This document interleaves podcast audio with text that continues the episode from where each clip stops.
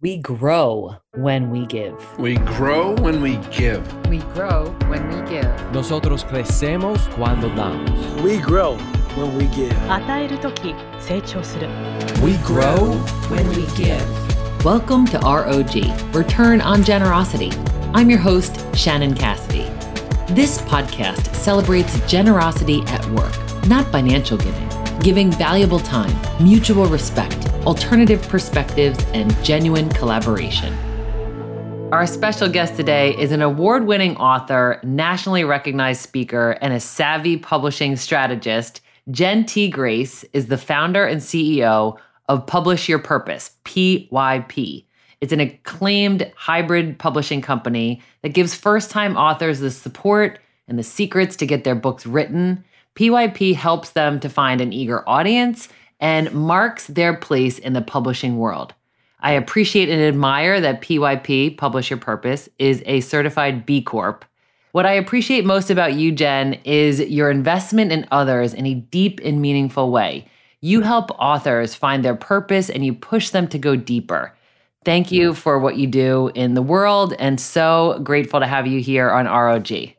Oh, thank you for that. I love that introduction. So tell us a little a bit about you, Jenn. Please offer us some background on your life. Well, the professional background is that, as you said, I'm a book publisher. And so that began back in, I guess 2012 is when I first, I wrote my first book and I published it in 2013, published again and again and again. And I've written six books.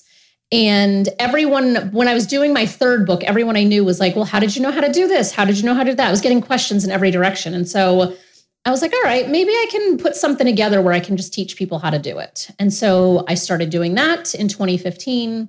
It is now 2022 at the time of this recording, and I still run that program. But I also started PYP in 2016 to because I just had so many authors being like, yeah, yeah, yeah, you're showing me how to do it, but I just rather have you do it for me.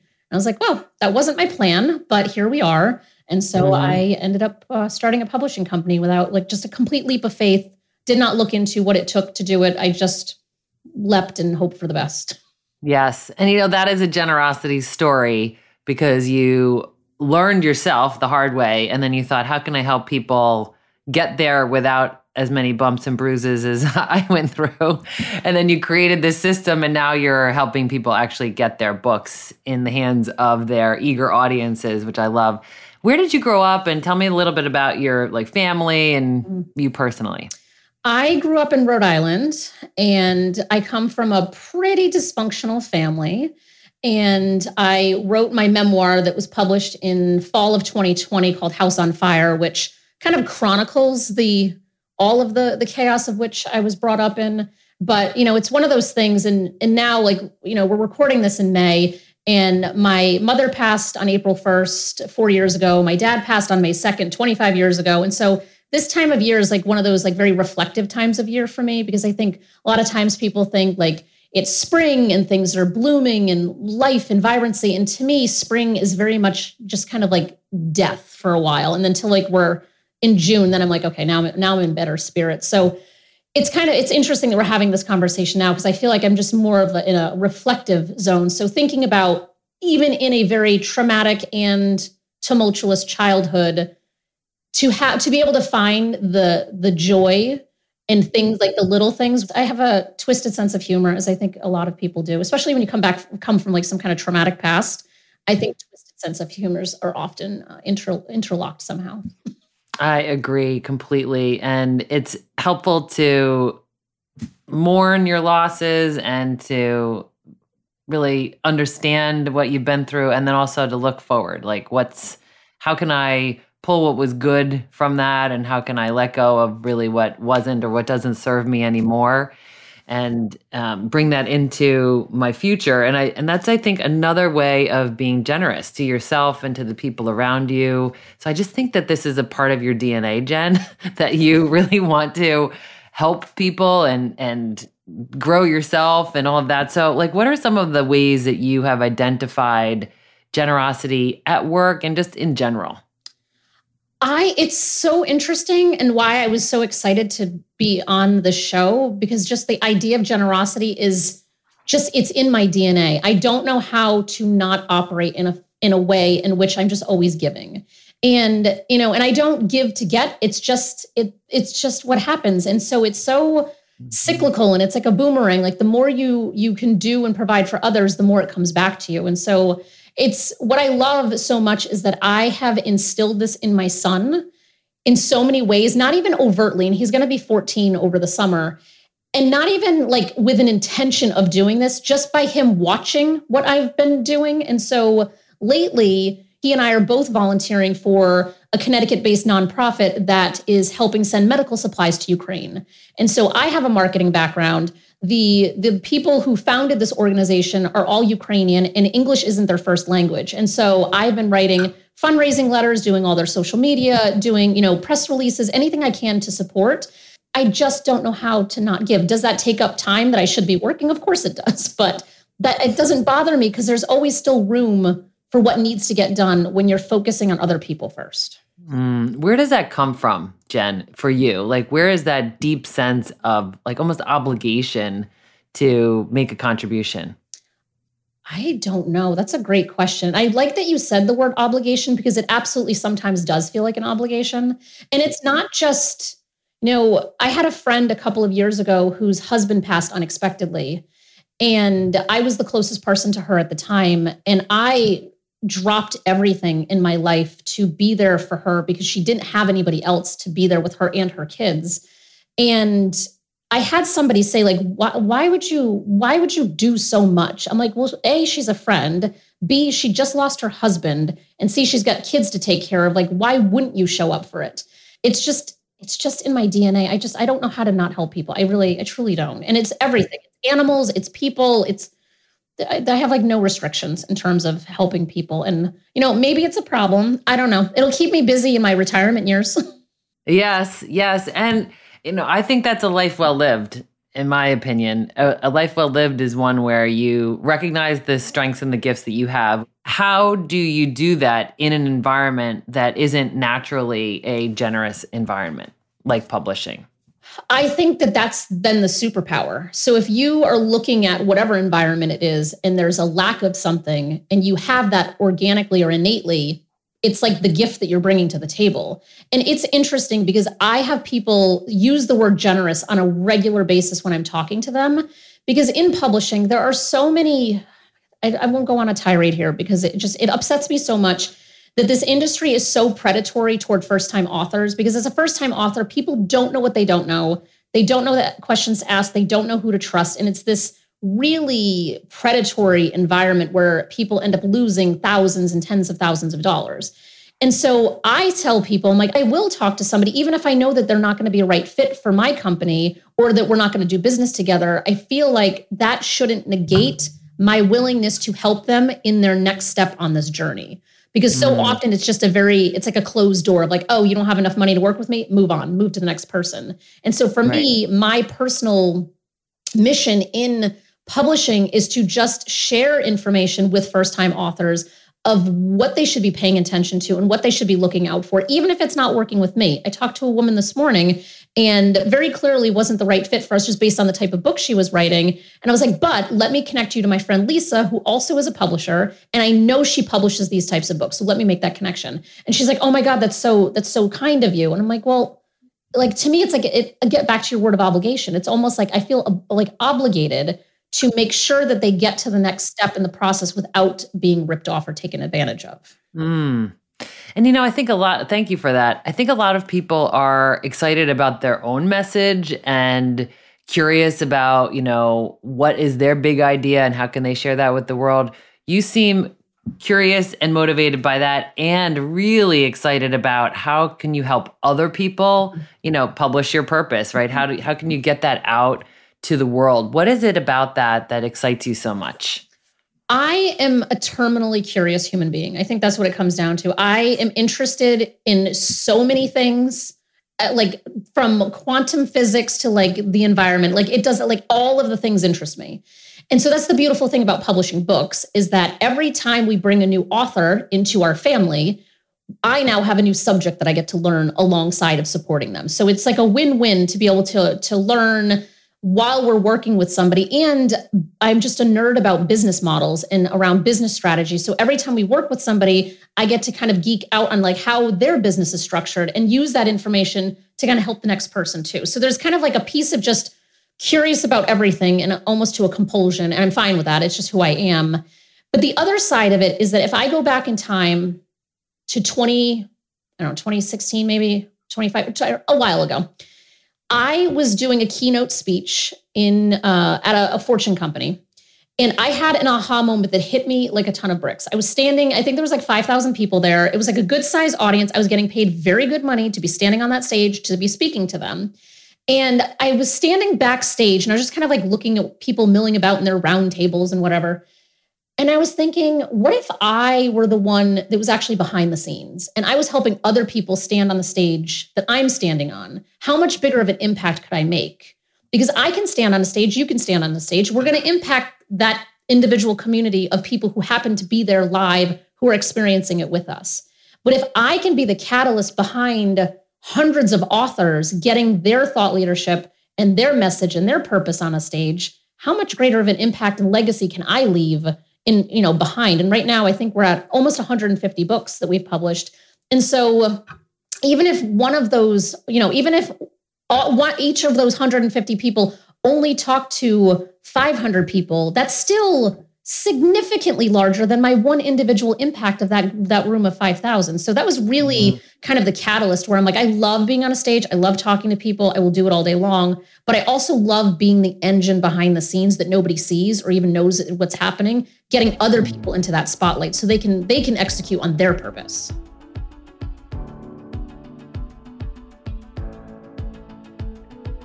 When we come back Jenn will share the three legged stool of winning.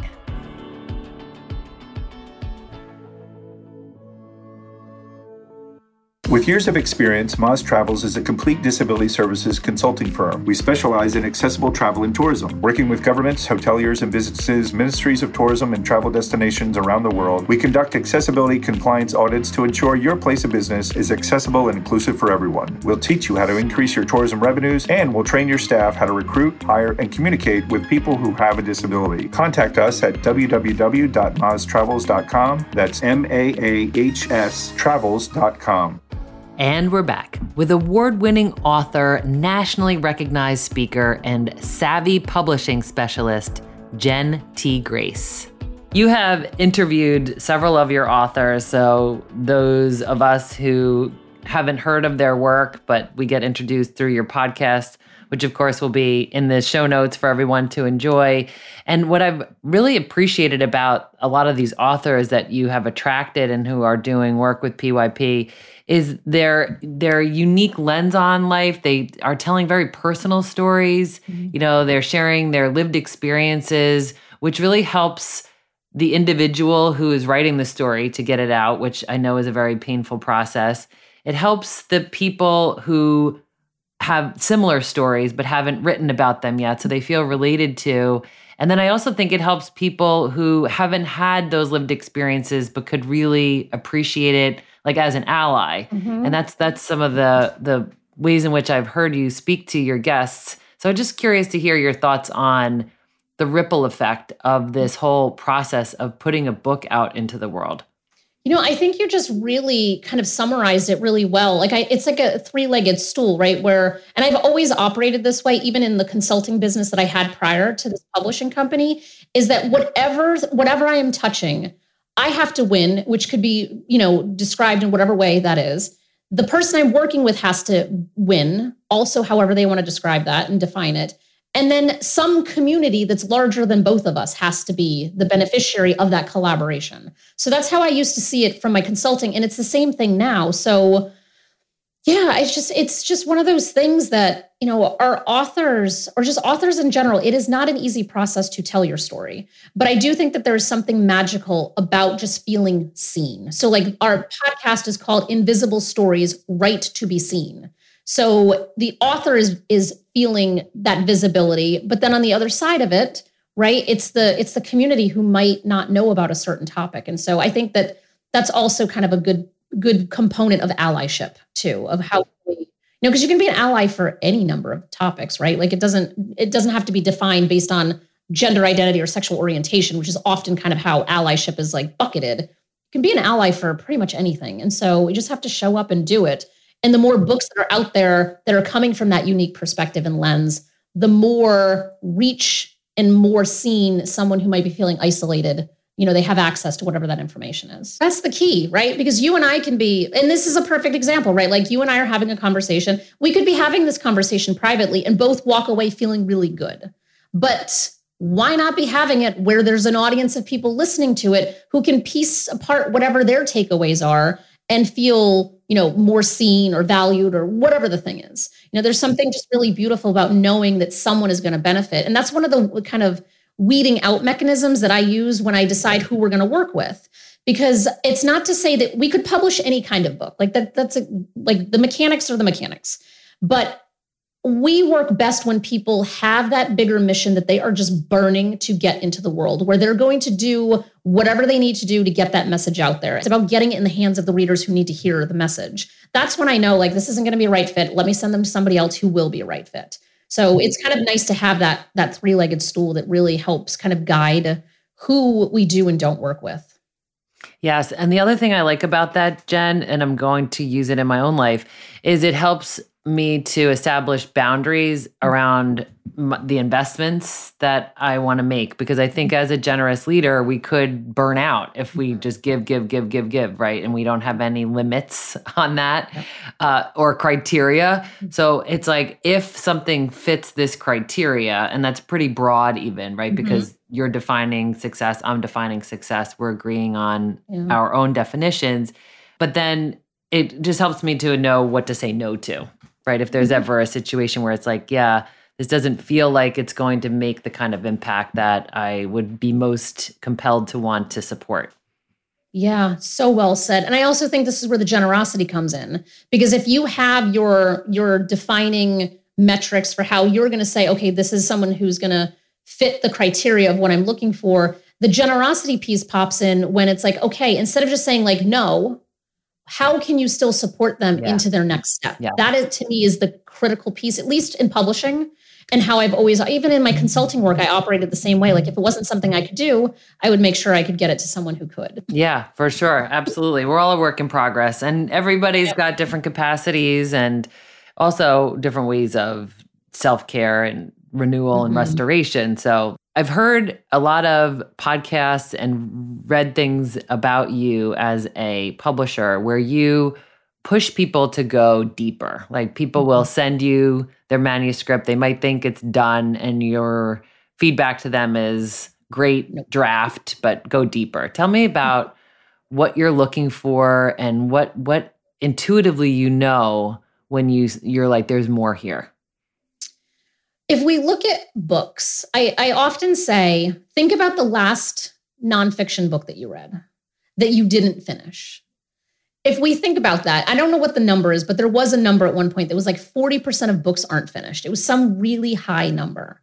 If we look at the why, it's because there's no voice from the author. A lot of times, especially as a nonfiction writer, if we're writing about you know something you know some kind of business consulting leadership generosity whatever it might be there's the there's the how to piece of what you're talking about right? Like there's okay you can you can be more generous by doing xyz that's good content. It's good material. People need to hear that. But they don't want to hear it from some voiceless words popping off of a page. They want to hear it from shannon. So mm, what i see oftentimes and i have editors like this is their skill set. Editing is not my skill set but i talk to somebody and it's like your personality is beaming. Like we need to make sure that that is clear as to who you are. So the reader is engaged with you as the author as mm. well as your words. And so that I think is just a really kind of critical piece to the process because our authors are also speakers. There are varying levels of speakers. We have some that make $500 for a speech and they're excited. We have some that get $40,000 keynotes. They're all over the map when we look at like think about a conference that you went to and you found you know the speaker on the stage was this brilliant human being you're like oh my god i am in love with this person i'm now a fangirl i need to go buy all of their books I have had it happen where you have this dynamic, engaging, amazing speaker, and then you go, go buy their book, and it is the most boring, dry thing you have ever read. And you're like, wait a minute, did I buy the wrong book? Is this the same person? And it's the reverse, where you might pick up a book and it's super amazing, engaging, and dynamic. And you're like, oh my God, that person's going to speak. I have to go see them. And they are dry and boring on a stage. It's not to say that dry or boring is negative or wrong, but you have to be consistent. So if you present dry and boring, write dry and boring. If you present engaging, write engaging. Like it has to be consistent, or else the reader and the audience member is like, what is going on here? Yeah. So that's where my pushing typically comes in. And I tell people that I play three roles at all times. I am first and foremost a strategist because we want to make sure that your book is getting into the hands of the right people and, and having the impact that you want it to have. Mm. But then I'm also a therapist because I'm constantly pushing them on the on the ledge, taking them off the ledge. Like it's definitely a push pull throughout the whole process. And then a cheerleader because you need somebody who's amping you up and like telling you like you can do it, you've got this, like you're almost there. So it's this kind of combination of these three pieces that I feel like help people go deeper even when they don't want to go deeper. And then I have the support of my editing team and my project manager to be like, all right, how do we like really push them to go further? Because I know there's something there. Mm. Because we know that that book is going to get read significant it's gonna someone's gonna finish that book when they're like oh wow like this shannon person's like really awesome and like i want to know more i want to go subscribe to this podcast i want i want i want because they want more of you because you spent the time and effort to be your raw and vulnerable self Mm. but it's hard to be our raw and vulnerable selves without a little encouragement from others Yes. Ah, so good. And for us to think about how can we be willing, you know, what what what do we need to be encouraged to get out there? And then how mm-hmm. can we also be those roles for other people to mm-hmm. encourage them to share their voice, right? I think that's another way to look at this because for some of us there we're hearing your encouragement and thinking, gosh, I think I'm a secret too. Or mm-hmm. I know this other person that's got this dynamic message and I want to be a catalyst for their exposure and their recognition of their story. That's just important for us to say when you recognize the potential in others, we need to be willing to be the push and tell them and not assume that they already know or think it's none of our business because that might actually be the voice that they needed to hear to go take the leap. Mm-hmm. It's just like basic empowerment, I think. We can stay on the theme of women, but I think in general, there's a lot of different directions. But just saying, like, hey, I love your necklace today, or because I think we think these things a lot of, you know, whether, you know, what someone's wearing or maybe something they just said that really resonated well. Mm. I feel like why wouldn't we just say, hey, even if it's a stranger, like, oh my God, I love your shoes or I love your watch, like, because it makes you feel good being on the receiving end of that. And it makes you feel good being the one that just said it to a random stranger. Yes. You know? And it's a connection, right? And it's, Yeah. it's the beginning of a connection. That might be the beginning and the end, but it could be, you know, you exchange a smile, you both get that joy of knowing that you acknowledged each other. Um, mm-hmm. and that just feels good. So speaking of mm-hmm. things feeling good and and these like unintentional positive benefits, like I don't think that you tell someone that you love their shoes so that they can make you feel good, but the fact is you do feel good. So what are mm-hmm. some of the other returns on generosity that you- you've experienced, Jenn? It's such an interesting question. I feel like you've got really good questions. You know, I think I don't, I just again, it's like a way of being that I don't even know that I can like pull it apart from just Mm. my everyday existence. Like, and I think because I'm constantly helping other people, that I'm constantly getting reinforcements that I'm helping other people. And I'm not doing it for the reinforcements, but it is a cycle that just keeps turning. And so I am, so there's a nonfiction writers conference that is happening at least at the time of this recording. And I'm one of the Ask the Experts. And so they said, like, what time do you have? Like, it's for conference attendees or VIPs that want to schedule time to talk to a publisher. And I'm like, I'll do it. Like, what do I have to lose? And so it's like 15 minute calls, and they're like back to back to back to back for three days this week. And so I just, I'm like, oh my God, I love, because I love talking to people. So yesterday I talked to a woman who's also a publisher, and I'm giving her like all of the tips and advice that I can think of. And so she's like, oh my God, that's so generous of you. You didn't have to, you didn't have to tell me like all these things. I'm like, yeah, but why wouldn't I want to help you? Like, I think the rising tide floats all boats. And the more we can have ethically operating people in this industry, the better everybody is served. So it's things like that that I don't even think about that I Mhm. just say yes to because I'm like, oh, this would be fun and it's going to help somebody. Yeah. And then, you know, in, and I heard the word generous twice yesterday in two different calls.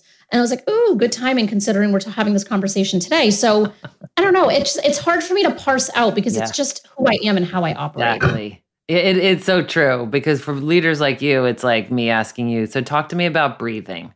Tell me how that's going. You know, how do you do that so that we can do that? And you're like, Yeah. um, I don't know. It's just happening. Uh, Yeah. So, yeah, thank you for that. So, all of our guests share a favorite quote or mantra, a life motto. What's yours, Jenn? If I go back in time to when I was on my first board of directors, I I had to work my I was only 25 and I had to like really work hard to get the respect of all of these people. I was 25, everyone else was probably, you know, mid 40s, 50s and up. Mm-hmm. And at the time that seemed like a big age gap. Obviously now I'm like, well, yeah, none of these ages are old. But I had to work really hard to like find to get them to respect me to be on the board. And I remember having a conversation with one of the board members who I still love and adore to this day. And it's been, you know, 16 years at this point. And I don't know what I was trying to do, but I learned because I ended up being the executive director of this organization later, uh, a couple years later. But what I knew as a board member is that if you want anything to be voted on in a way that is helpful and advantageous to what you're trying to champion, you have to get everyone's individual buy in before you get to the meeting. And so I remember having a conversation. Her name's Lisa. I remember having a conversation with Lisa. And I was like, well, I think I should do, I, I want to like propose that we do this. I think this is how it's going to benefit. I had the whole like plan figured out. And she's like, you know what you need to do? You just need to do it. And then you ask for forgiveness later, never ask for permission. And I was like, oh, that's good. And so I have taken that since I was 25 uh, because she was, she, I think she saw my passion and didn't want to slow me down and was just like, do it, the hell with it. We'll see. Like, if there's any repercussions, fine. But I just thought that was brilliant of like, just ask for forgiveness, don't ask for permission. Mm, so good. And for many of our listeners, that's important advice to get today. If there's something that you really feel passionate about and you are on this planet to do that thing, or it's just something you want to do and you know that going the more, what do you want to say about that? Like the, um, like going through the, the policies and, you know, the right, the right process, it might just Yeah. be wall after wall after wall and you may not ever get it done. That's so good. Ah, well, thank you for being the kind of leader that leads by example. You know, you are giving us some snippets of how you operate and what you prioritize that are helping us to see what it feels like to be in the company of a generous leader. And I really Mhm. appreciate you, Jenn. Yeah, thank you. I, I love this conversation. I feel like I, I need to be in more conversations like this. Oh, well, thank you for joining us. yeah, thanks for having me. This was awesome.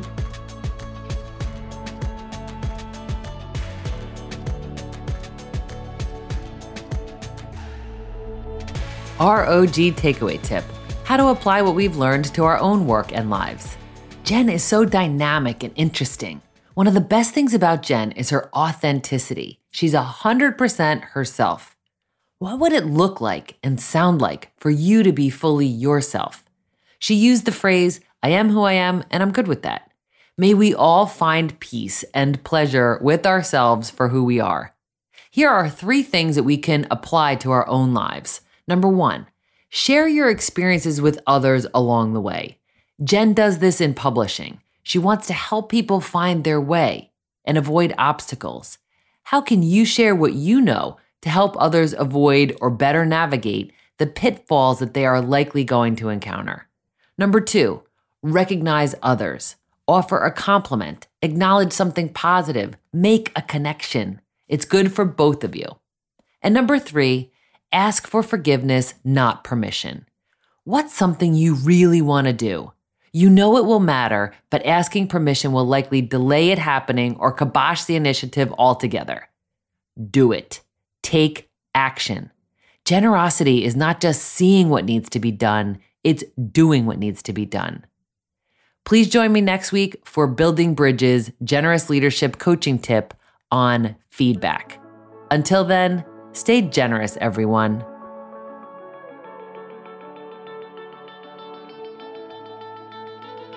Thanks for listening to ROG, Return on Generosity podcast Please help us grow by subscribing and reviewing us on your favorite podcast player.